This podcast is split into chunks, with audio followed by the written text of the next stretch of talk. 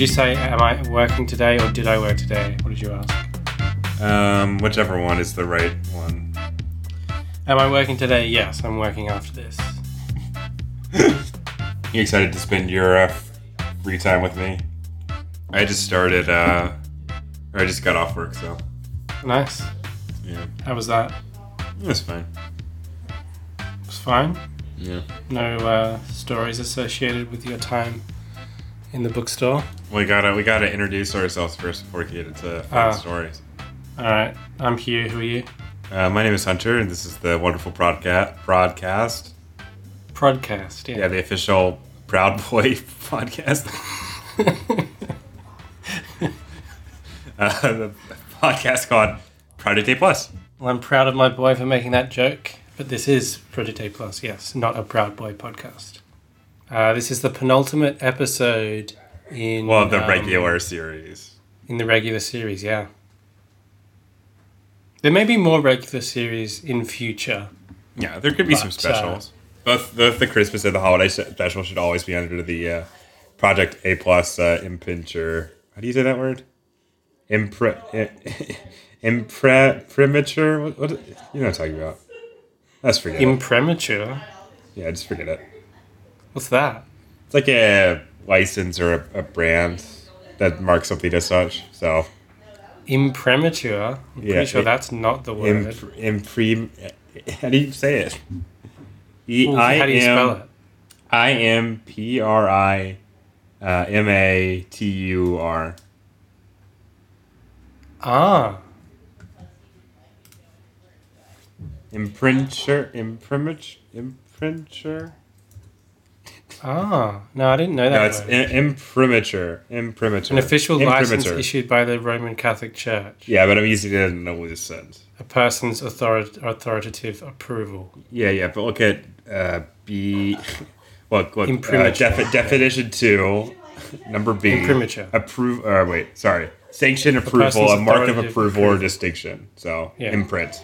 Yeah, imprimatur. Imprimatur sounds fine to me. All right, great. Thank, thank you, Wordmaster. I mean, it's Latin, so it'd probably be imprimatur. Maybe. Anyway, uh, thank you, Wordmaster. Um, Oh no. Okay, sorry. The, there is a pronunciation here. Actually, there's three pronunciations here. Um, one of them is definitely just imprimatur, with a, a schwa at the end, which is just a short vowel sound. So imprimatur. Um, one at the end has an extra sound before the schwa. Maybe that me- that means imprimatur is also um, acceptable. So, either way. Anyway, why did you use that word? uh, I don't know. I just like it. So, Okay. um, uh, yeah, this will be our Well, I've last. learned regu- something. Listeners have learned Shut up. something. Uh, this will be our last regular episode before we move on to our what um, special season of uh, celebration. Yeah, a 10 episode build up to episode 100. Yeah, we're putting Project A Plus to bed. Uh, it'll wake up, uh, you know, every year, once or twice. Yeah, it'll go into hibernation, not a rest home. But we have an exciting new project to announce after that. Maybe. I, I think. I think. No, no. What, what, maybe you already agreed to this. All right. Uh, what are we doing today? What's the podcast? Who are you? Project A Plus, I'm Hugh, and uh, we're doing Between the Lines. What's that? It's a 1977 film. sounds like it's about cocaine. Is that right? That's what I thought too, but um, I guess it's the subtext. Well, someone's probably using cocaine. Yeah. Um, but it's directed by Joan Micklin Silver. Mm, a Midwesterner. Yeah, let's uh, get into it, shall we? Cue your song. Let's do it.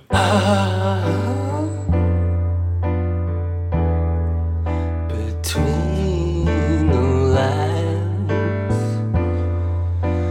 oh, between the lines. All right. Wow, that was a great song, Q. You really outdid yourself this week. Thank you. I'm really proud of that one. Spent days on it.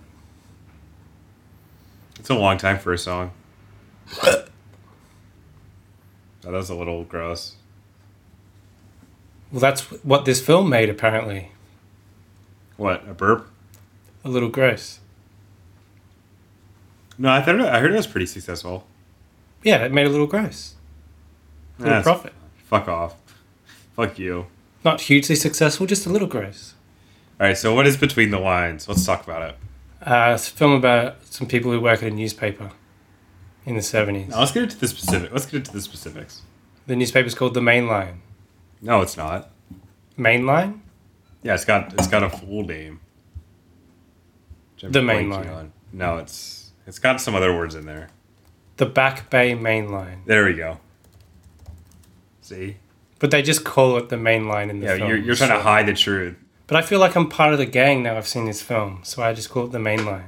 So uh, Joan Micklin Silver, who is the director of this, uh, worked at the Village Voice apparently, Yes.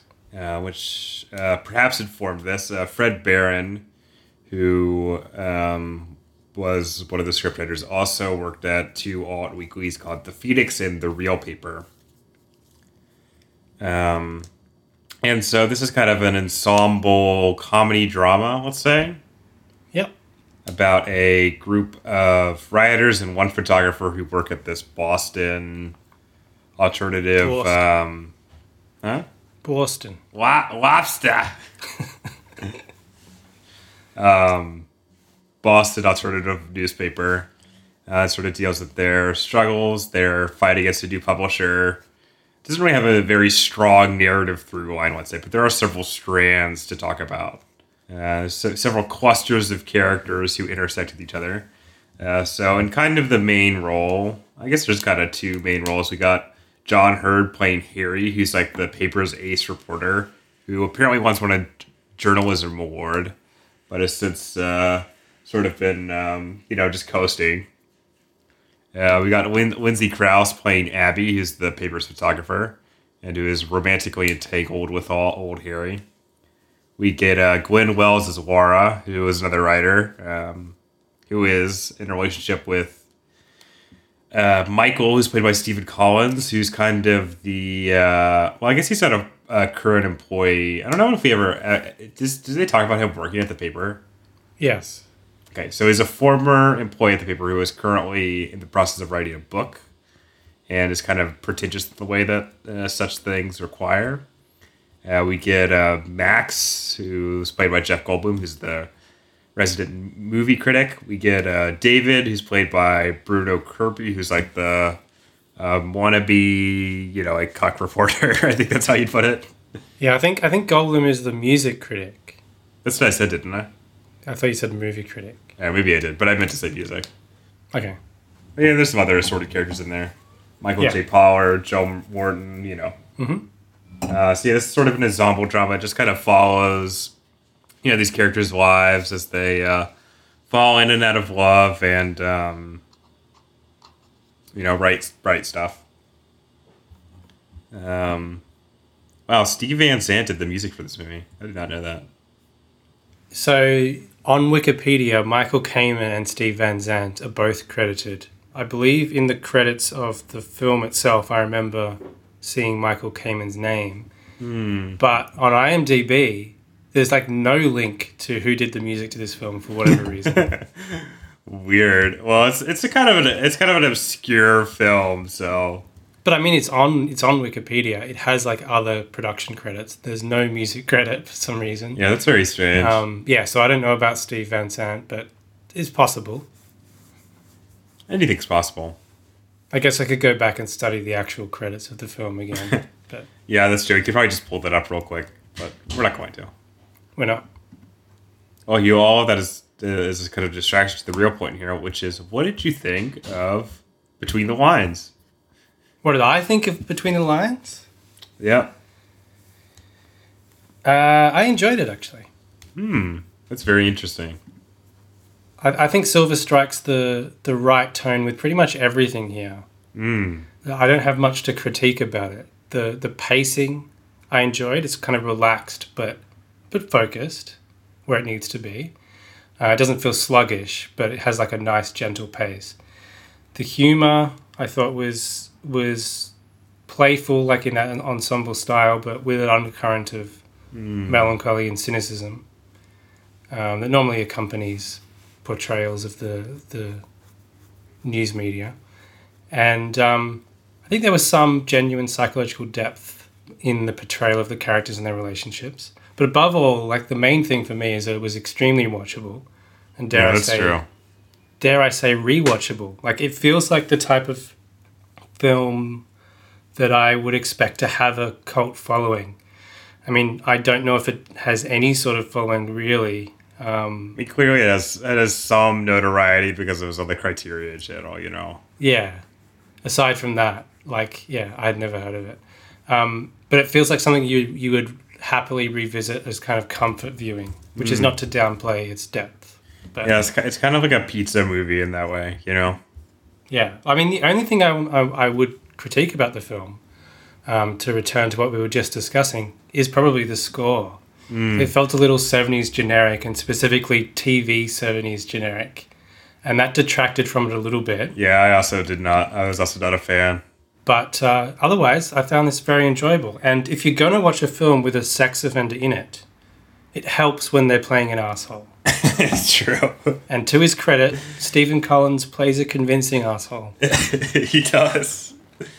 So yeah, I was I, I enjoyed this. Before I reveal my feelings about the film, I actually have another question for you. Mm-hmm. Now, given that this is sort of based on, in part on Micklin Silver's experiences at the Village Voice, do you think uh, Goldblum has played uh, Robert Christgau at all? That would be funny. But no, I'm sure there were other characters at the voice um, yeah, yeah. who were probably closer to that archetype. But maybe maybe bits of um, bits of Christgau. It's the name of my memoir too. It is funny. Like I think this is one of uh, Goldblum's more substantial early roles. I know he was in Nashville and a couple of other things um, in more minor And uh. Death Wish, and Death Wish is like a hoodlum or something. Um, rapist. He's so fully formed here that either he's never developed as an actor, or he's just been like cast into the one role. or he's perfected his he's perfected his specific craft. Yeah. People just use him for what for the energy that Goldblum. he brings, and and just you know say, okay, this character is Jeff Goldblum. Yeah. What is he done any like real transformative like has he done any real like um you know like like uh transformative roles? So I know that in the last few years, um, he was like in an indie movie where he played like a evil doctor guy who was traveling around the country euthanizing people or something. But I don't know how successful that was. I think The Fly is kind of a little off the beaten path for him. Yeah, a little bit. Yeah, that's more of playing a character than than just playing his his normal His type. persona, which is often his uh his thing. But again, not that's not to detract from what he does here. No, Or- he's, he's or- very entertaining. he's very good here. Actually, I think it's one of his better roles. Yeah, because he really fits what the tone of the movie is asking for, you know. Yeah, And it, his presence is like it's like a good piece in the rest of the film. Like it fits with the. It helps like it, it's like perfect for the specific tone that Micklin Silver is going for, you know. it is, and specifically with his character, which doesn't really get much of an arc or anything No. like that. He's just like a periphery character whose whose job is to be entertaining. yeah, he's just a he's just a comic role pretty much. Uh, I, lo- I I love the the scenes that the scene that ends the film when he's talking to the guy in the bar. I thought that was so funny. Yeah, that is great. Uh, anyway, I guess I should tell you what I thought about this film, which is yeah, I, I really enjoyed it a lot too. Um, you know, I had pretty much no expectations going in. I was actually kind of like put off by the premise because sometimes I watch things like this from the seventies that are like, you know, just like so um, enamored. It seems like about with this the seventies as an era, and I kind Yeah. of like dislike it. But this that's not really what, what's going on here. I don't think it's very much like um, it, it portrays this period as like a period of decline, really, in the paper. Yeah, which I liked. Um, and uh, yeah, I, I agree with you that that you know there's there's it's it's a pretty like um, fleet film, but it doesn't lack for yeah like psychological acuity, you know. Um, and uh, you know, I think uh, yeah, all, all of the actors pretty much are, are, are good. yeah. I think Silver's really really good with with actors and Yeah. bringing out the repartee between the characters. Like all the performances feel really lived in and authentic. Yeah, uh, as well as the relationship between the characters. It's especially funny for like people like yeah, like Stephen Collins and like John Heard, you know, who you I mean like Collins is like a nothing besides like Star Trek, where he's just like a nothing character, you know.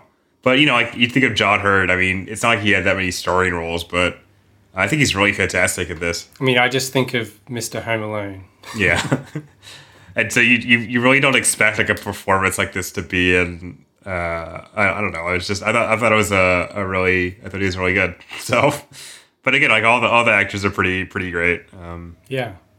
it's not like it's not like, like a laugh it's not like, like a you know laugh a minute comedy by any means, but it's just like the No. right amount of comedy to be like entertaining.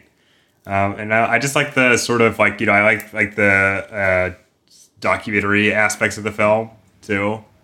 Yeah, I thought it was well shot. Um, Yeah. Like Silver, Silver like utilizes quite an intimate and at times claustrophobic camera, Yeah, and I, I felt that really gave a, a, a convincing atmosphere because it's quite like an insular little world that they have. yeah, and just all the locations just seemed like totally perfect, you know. Man, I feel so. I feel like it's this is like the first movie we've watched in such a long time that was actually like good, and I feel like kind of like at a loss for words in a way. You know what I mean? Uh, it's funny that this led to apparently a short-lived sitcom. Oh yeah. Well, I kind of see it. Uh, it's like um, I mean, I guess this was a short-lived sitcom, but you watch like, you know, Alice doesn't live here anymore, and you're like, how did they make a sitcom out of this? You know? I enjoyed the digs at the uh, literature about like the death of the '60s and the counterculture and stuff. oh yeah, that, that, that was really funny. He was very cynical about that. yeah, like, like this this whenever whenever because yeah, like uh, yeah, like I said at the at up top. Uh, Stephen Collins is like writing this book. Whenever he talks about his book, it's like so funny.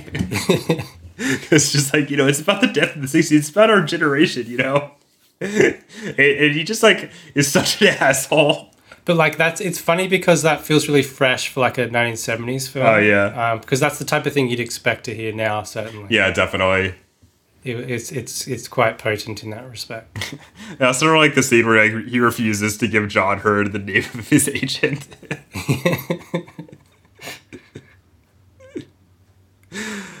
also, I think I think Micklin Silver is really good at. I mean, this is evinced by me also watching Chilly Scenes of Winter. I feel like she's very good at like getting believable uh, like male pathologies on screen. You know. yeah, eventually like John Heard like sleeps with uh, Collins, his girlfriend, right? And the scene where like he confronts her is like it's really like crazy. Like he seems like such a psycho. Yeah, it's good stuff. Um, yeah, yeah, yeah. I'd recommend this. yeah. I would, I would too. I would too. I I I could definitely see myself rewatching this as well. But it's just it's just kind of got like a, a pleasant aura, you know. Like it's hard to it's hard to capture to words just how like I mean again it's like not fleet or insubstantial, but it's just got a very it's got good vibes, you know. And it's interesting. It's got it's got um like it's that it has that rewatchability quality, but there is like a bleakness about it as well in terms of how some of the storylines end up. Yeah, because like I mean, basically the the the movie ends with the paper getting bought out, and then uh, you know, uh, John Heard is like the you know the writer, like just just like basically getting himself fired. There- yeah, that the, there's an amazing scene. So yeah, when when the new owner comes on board and he's introducing himself to the staff, John Heard's being somewhat confrontational, right? Yeah, And he's like going, he's like reassuring everyone, the the new owner. And then when everyone leaves, um, he says to the editor, he's like, we gotta get rid of this guy like immediately. "Gotta fire this guy." Such a great scene. Um, Yeah. And the guy who plays the new owner is really good. I mean, it, it felt really like uh, prescient in a way, you know. Yeah. I feel like that's like that's what happens to like media organizations online like all the time now. You know, like someone buys them and just like hollows them out. I mean, fuck, it happened to the Village Voice. You know. Yeah, I also thought that scene was great, and yeah, like uh, all the like random like character actors that she she she gets is are also just fantastic. Like, I love the guy who came in who was like the artist. He just like started punching the walls. I thought that was so funny. and Goldblum just matching him like beat for beat. uh, I also love the scene where he was selling his like the the promo records that he got. I thought that was good. great. Uh, and I, I think she has a really great eye just for like the the setting that she's working into. You know, I feel like you can really like feel the texture of Boston at this time, um, which is not like a, a, uh, uh, like a, a place that's really captured in movies. Um, I guess it's like a slightly more you know documented thanks to the efforts of uh, Mark Wahlberg, but but I feel like you know you you, you Mean, most movies. I, I just feel like most movies that you watch from the seventies are either set in like you know New York or L.A. or you know the past. So it's it's it's nice to see um, a non like big metropolis. I mean, Boston's like a really, really big city, but not not not an especially um, cinematic one. You know, I- I just like I thought it was nice to to get that that added texture. What's interesting as well, and I think another strength of this film is that on some levels and like sort of based on the premise, it sounds like it would be like romanticizing this workplace environment and this team working on this paper, but it really isn't. Like it, despite the fact that it gets taken over and they they lose their jobs and stuff. What it was before, it doesn't seem like an especially like good environment Yeah. or paper, really. So And I, I also I also like that I also like that she doesn't sentimentalize like the work that they're doing at all. You know, yeah, yeah, that's kind of what I mean. Yeah. because like you know like the the story because like uh, one of the threads is John Heard's working on this story that like basically just like comes off of the top of his head and just about like you know like prostitution and like sex workers in the city. And like, that's it. Doesn't seem very salacious. It doesn't seem especially good at like getting this story either. You No. know. Yeah, I, I- really enjoyed this a lot. Yeah, this was good. it, it makes me kind of depressed that um, she really didn't get like that many chances. I mean, she directed a fair number of movies, but like, you know, um, after this and Chilly Scenes of Winter, her career kind of like dried up a bit. At least in making you know theatrically released features. Her biggest her biggest one was probably Crossing Delancey, I think. Yeah, But like it was a struggle. Like she she never got anything handed to her. Like the No. first few films she made were all independent. It was only Yeah. uh, only with Chilly Scenes of Winter um, did she start working with studios really. Because like the, the first film she made, Hester Street, yeah. It's I mean, it's in black and white. A lot of it's in Yiddish, yeah, the dialogues in Yiddish. and it turned out to be quite successful for what it was. yeah, But then she still had to independently finance stuff. Hmm. Um, but yeah, she was starting to get studio interest at this point. But yeah, it didn't really materialize into Yeah. a prolific career or anything with within that system. which is a shame because I could see her really, you know, making another. I mean, uh, you know, I don't want to like um, sell the movies that she made um, short by any means, but I just feel like you know, th- there's such a, a kind of specificity to her vision in this, and Chilly Scenes of Winter that I really would like to have seen in more movies. You know what I mean? Like, um, but that's unfortunately, you know, um, I mean, I guess it's true now too. But you know, uh, women don't, don't aren't, aren't allowed to have the same like career development as men men often do, which is which is a shame.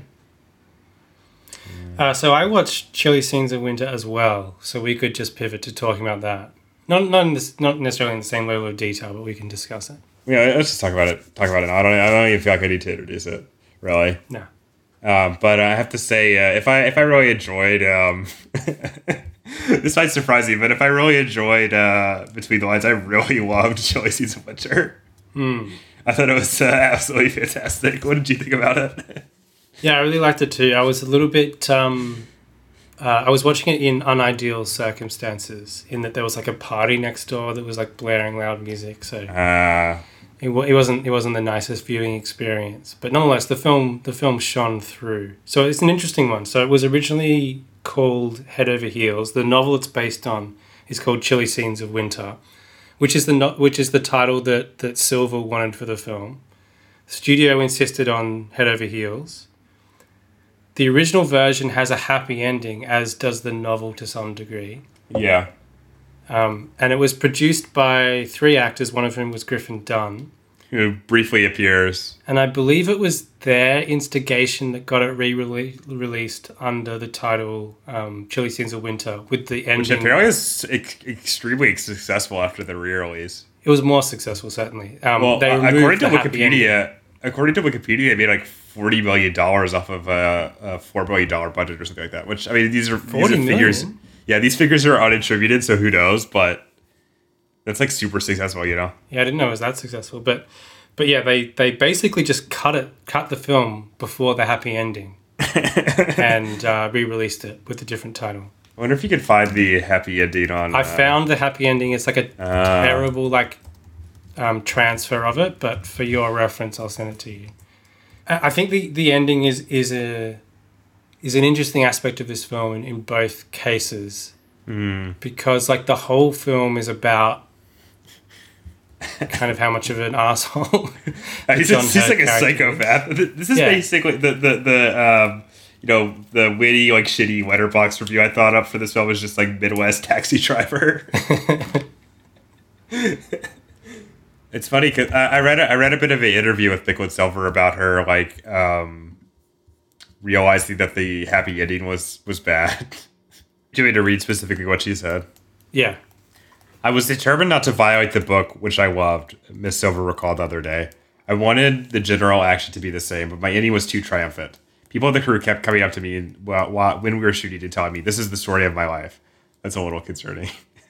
but I asked them if it turned out like it did in the movie, they would always admit that it hadn't. So it seems like the uh, revised ending was like, at least in part, like her artistic decision. Uh, and that's from a, a article in the New York Times called "How Chilly Scenes Was Rescued" by James Atlas. So So at the time, obviously, she had some doubts. Um, the producers had doubts about it, but they had no money to reshoot it. So, and I don't know if she was consulted about how the final version actually turned out. It sounds like the producers just cut it. so, I don't know. yeah, I have no idea.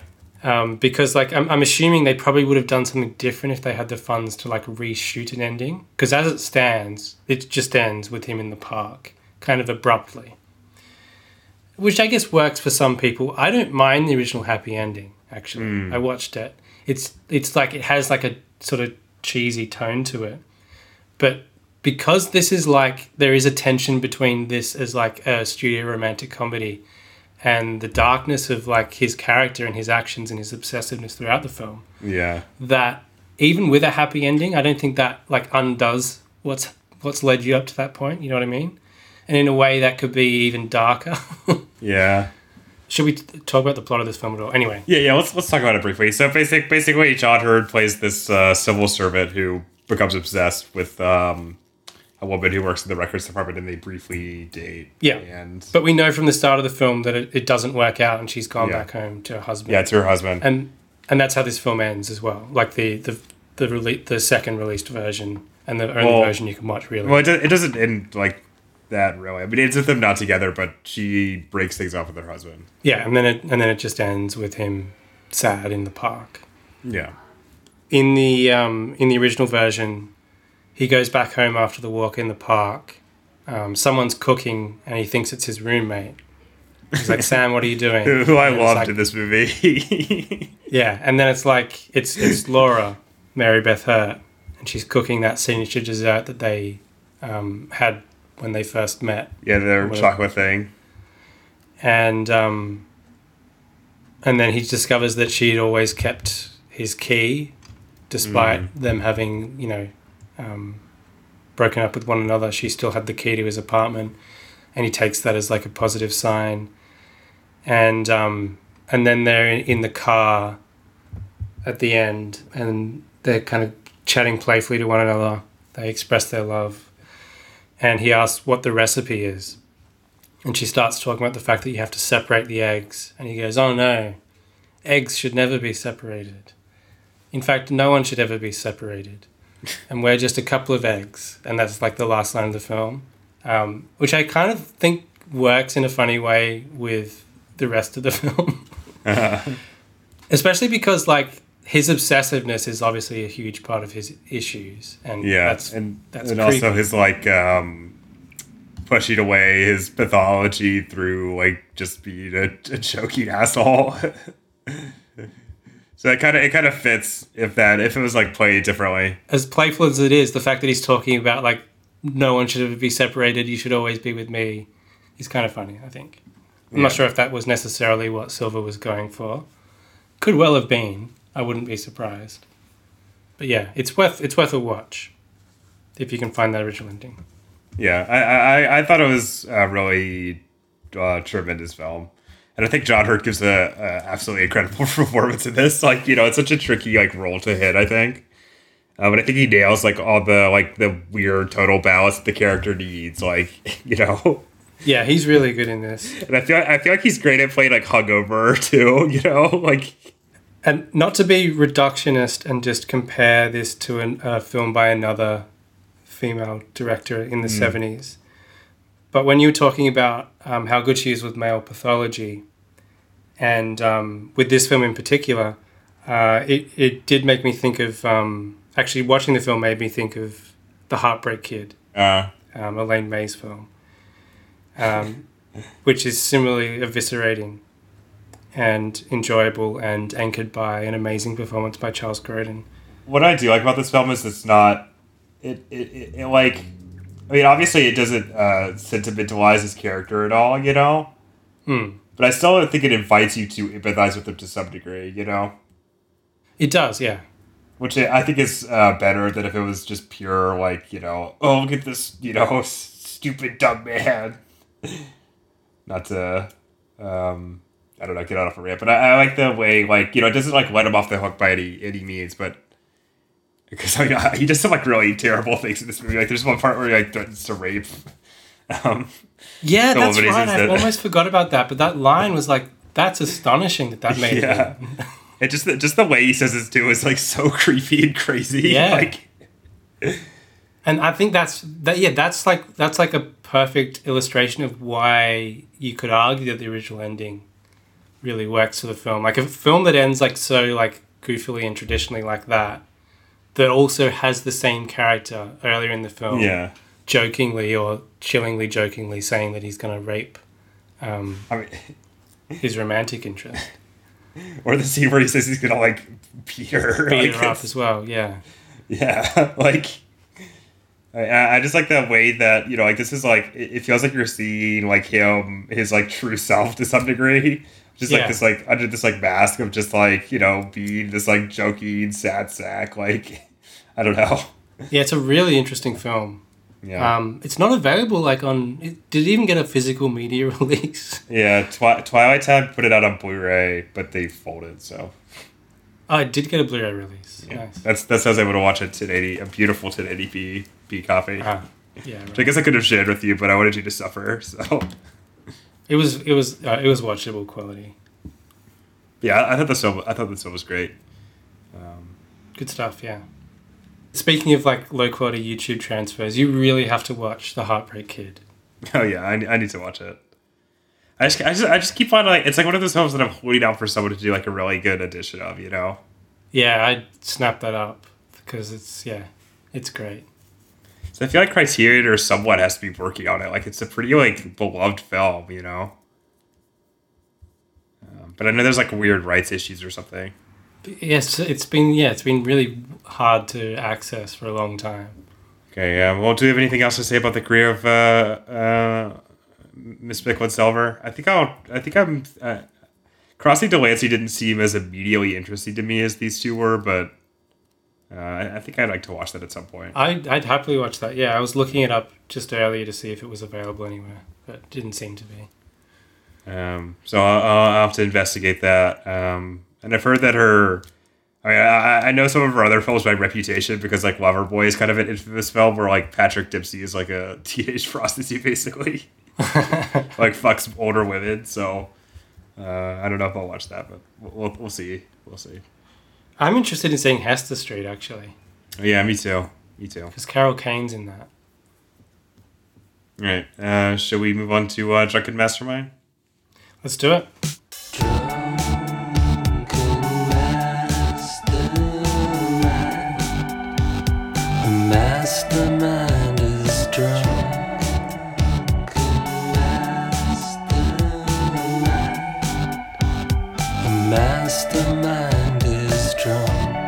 Okay, first question. Between the Lines is an ensemble piece featuring a number of young, up and coming actors. How many of the actors portraying the core newsroom staff are now dead?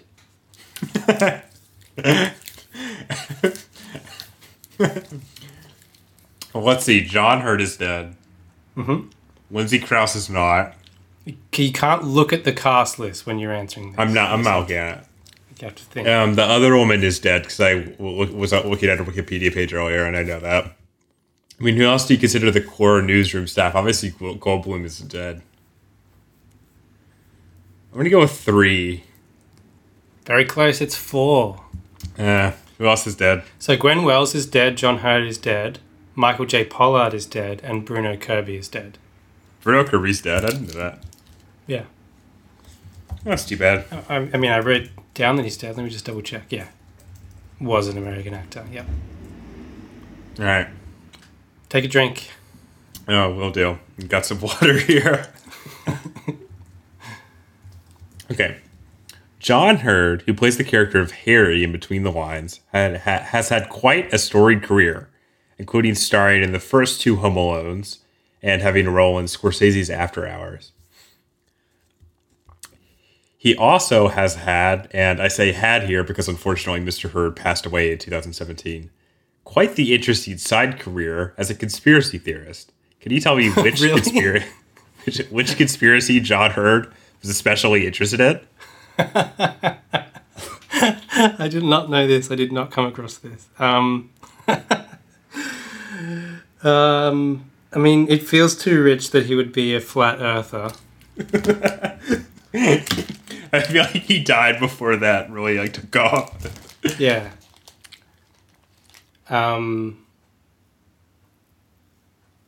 Uh.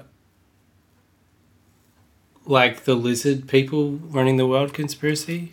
And unfortunately, he is a 9/11 truther, or was a 9/11 Ah, truther. yeah, I should have guessed So that. take a drink. That's a, it's, it's kind of an easy one.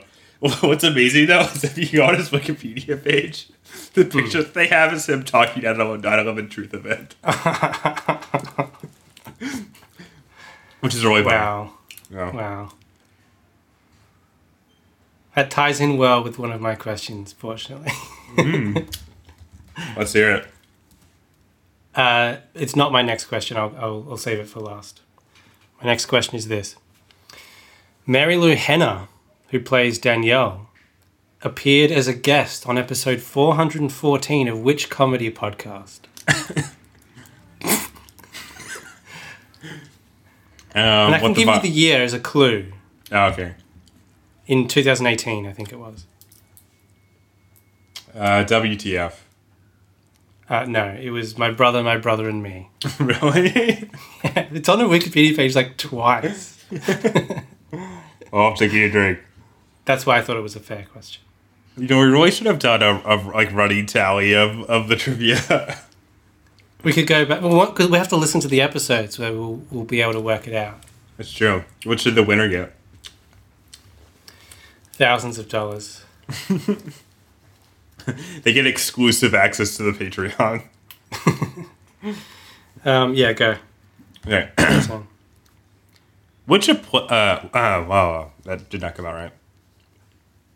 Which acclaimed playwright was Lindsay Crouse, who plays Abby, married to? David Mamet, Mm, you're right.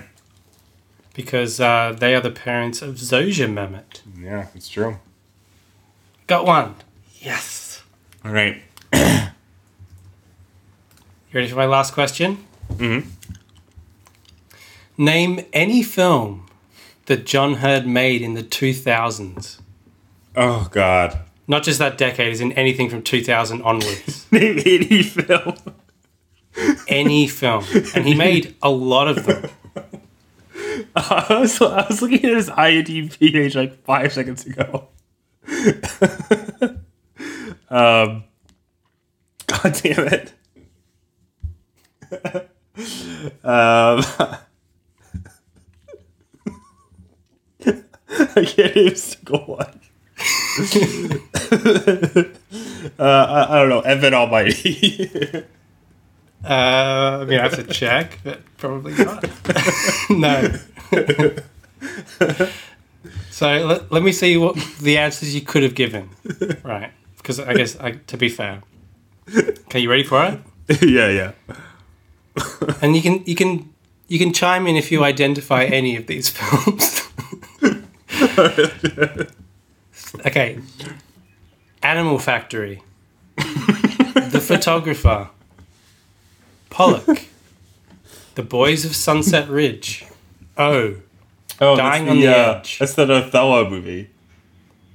That, uh, what's his Researching name? Raymond what's his Burke. name? Yes, it is the? Othello movie. What, So who that's one. it? What's his name? The the guys in the Coen Brothers movies. Uh, Tim Blake Nelson. That's it. Yeah. Uh, Dying on the Edge. Researching Raymond Burke. Fair Play. Mind the Gap. Fair Play, the. Um, was it the one with uh, Robert short Redford? And, okay, never mind. Mind the Gap. Uh, White Chicks. Oh, Good one, I White. Chicks. there you go.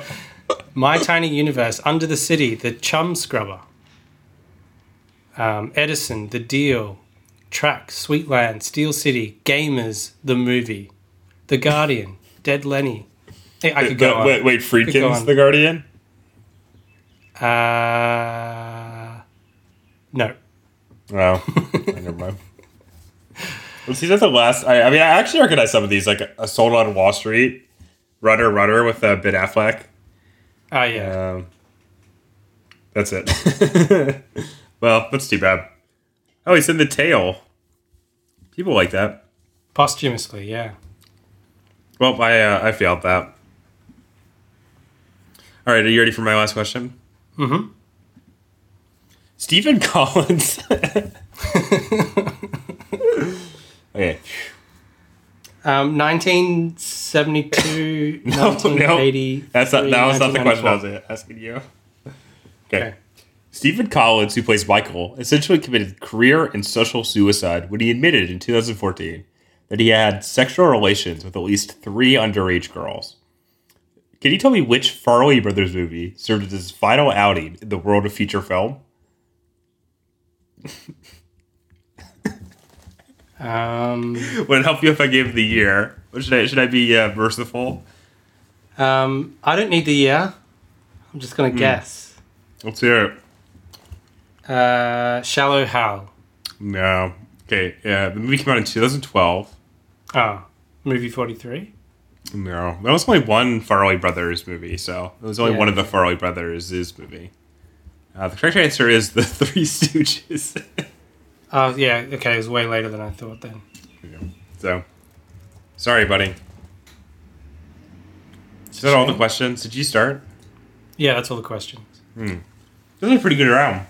Hmm. All right. Well, uh, all I got left is bonus features. Yep.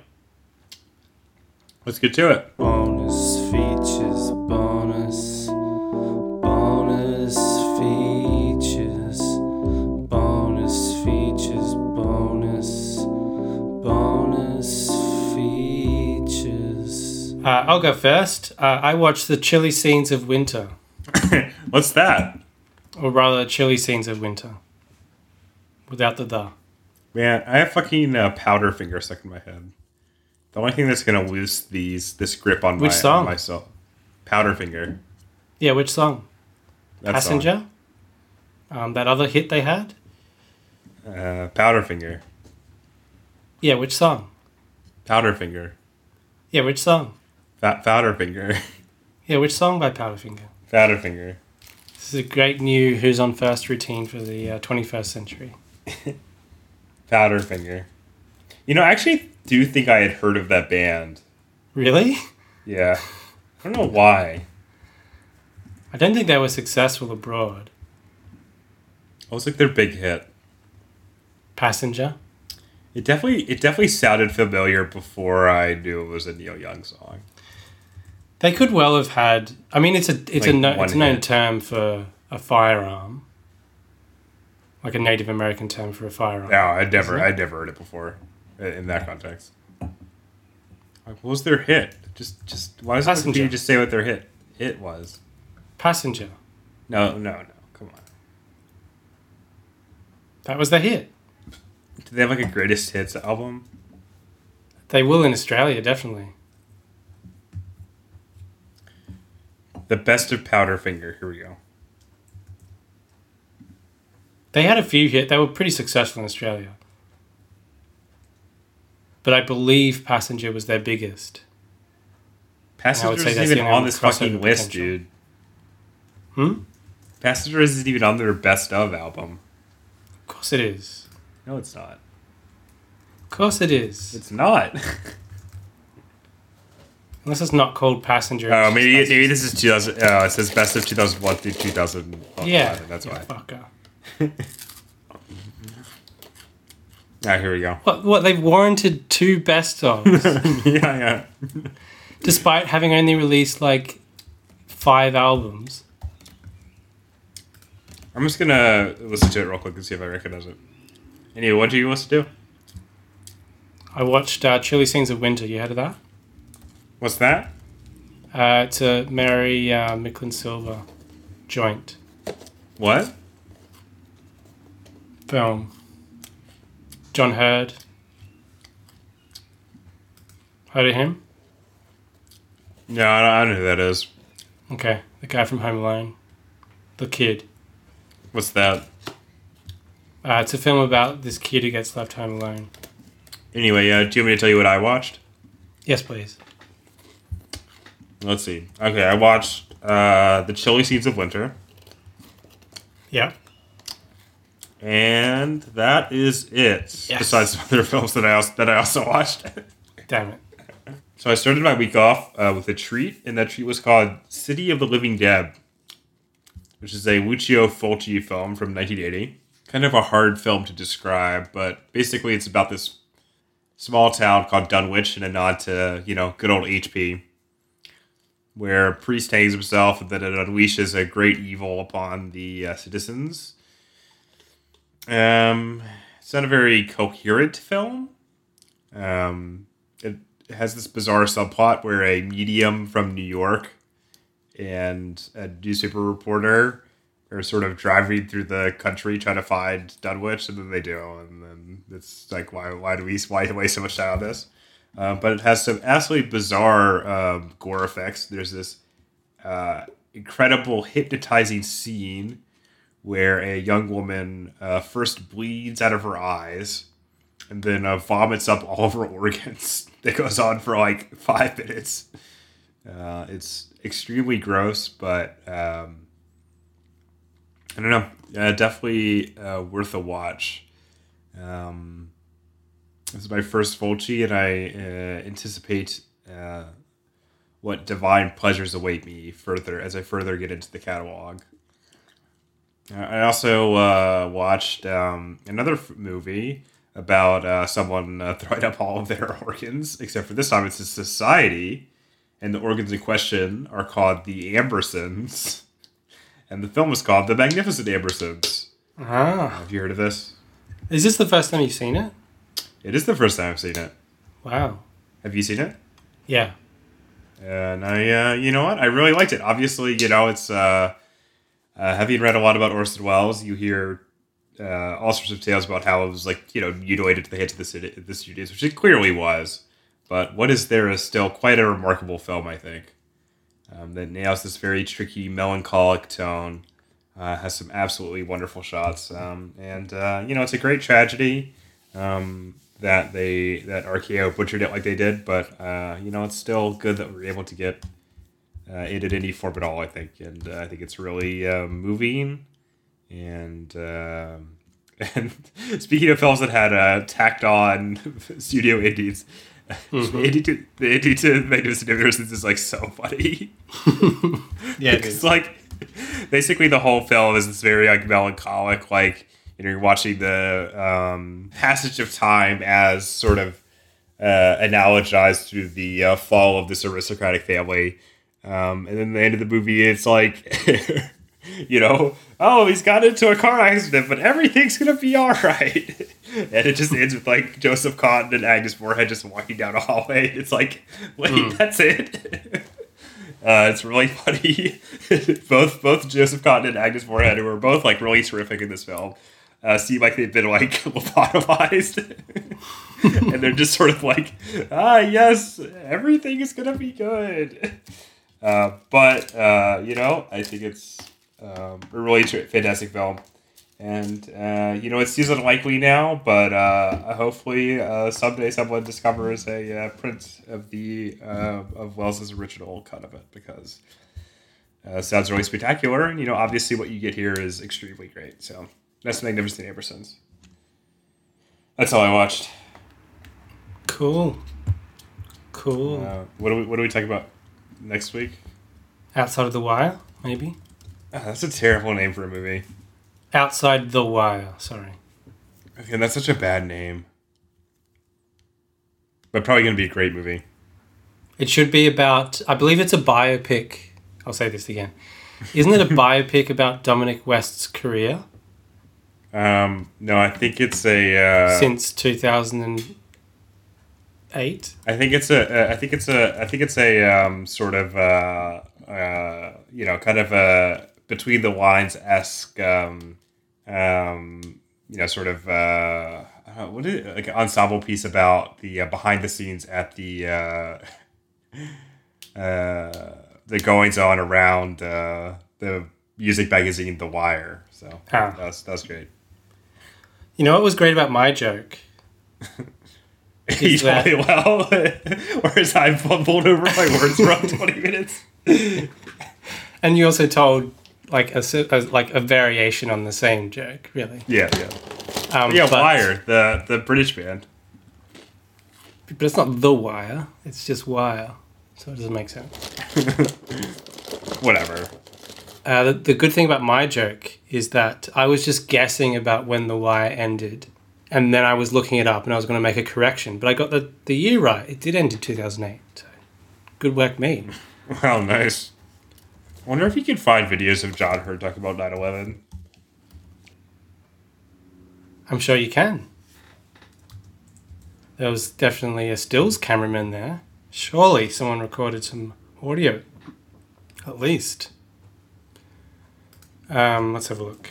John had 9 11.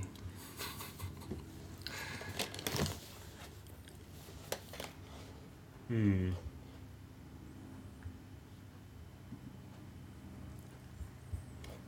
Yeah, What's nothing's coming up. That's, that's a real shame. Was that on his Wikipedia page? Yeah, it is.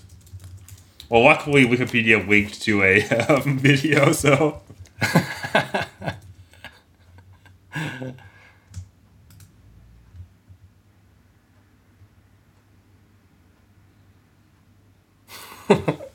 oh, it sounds like he's on coke. This is on my. Uh, this is going to be great for my uh, YouTube recommendation.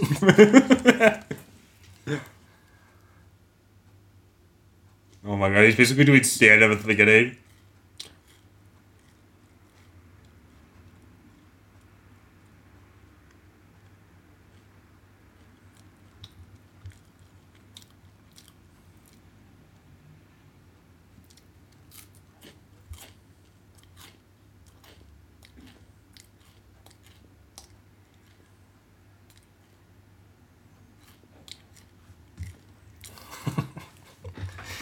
Uh, anyway, we should wrap this episode up.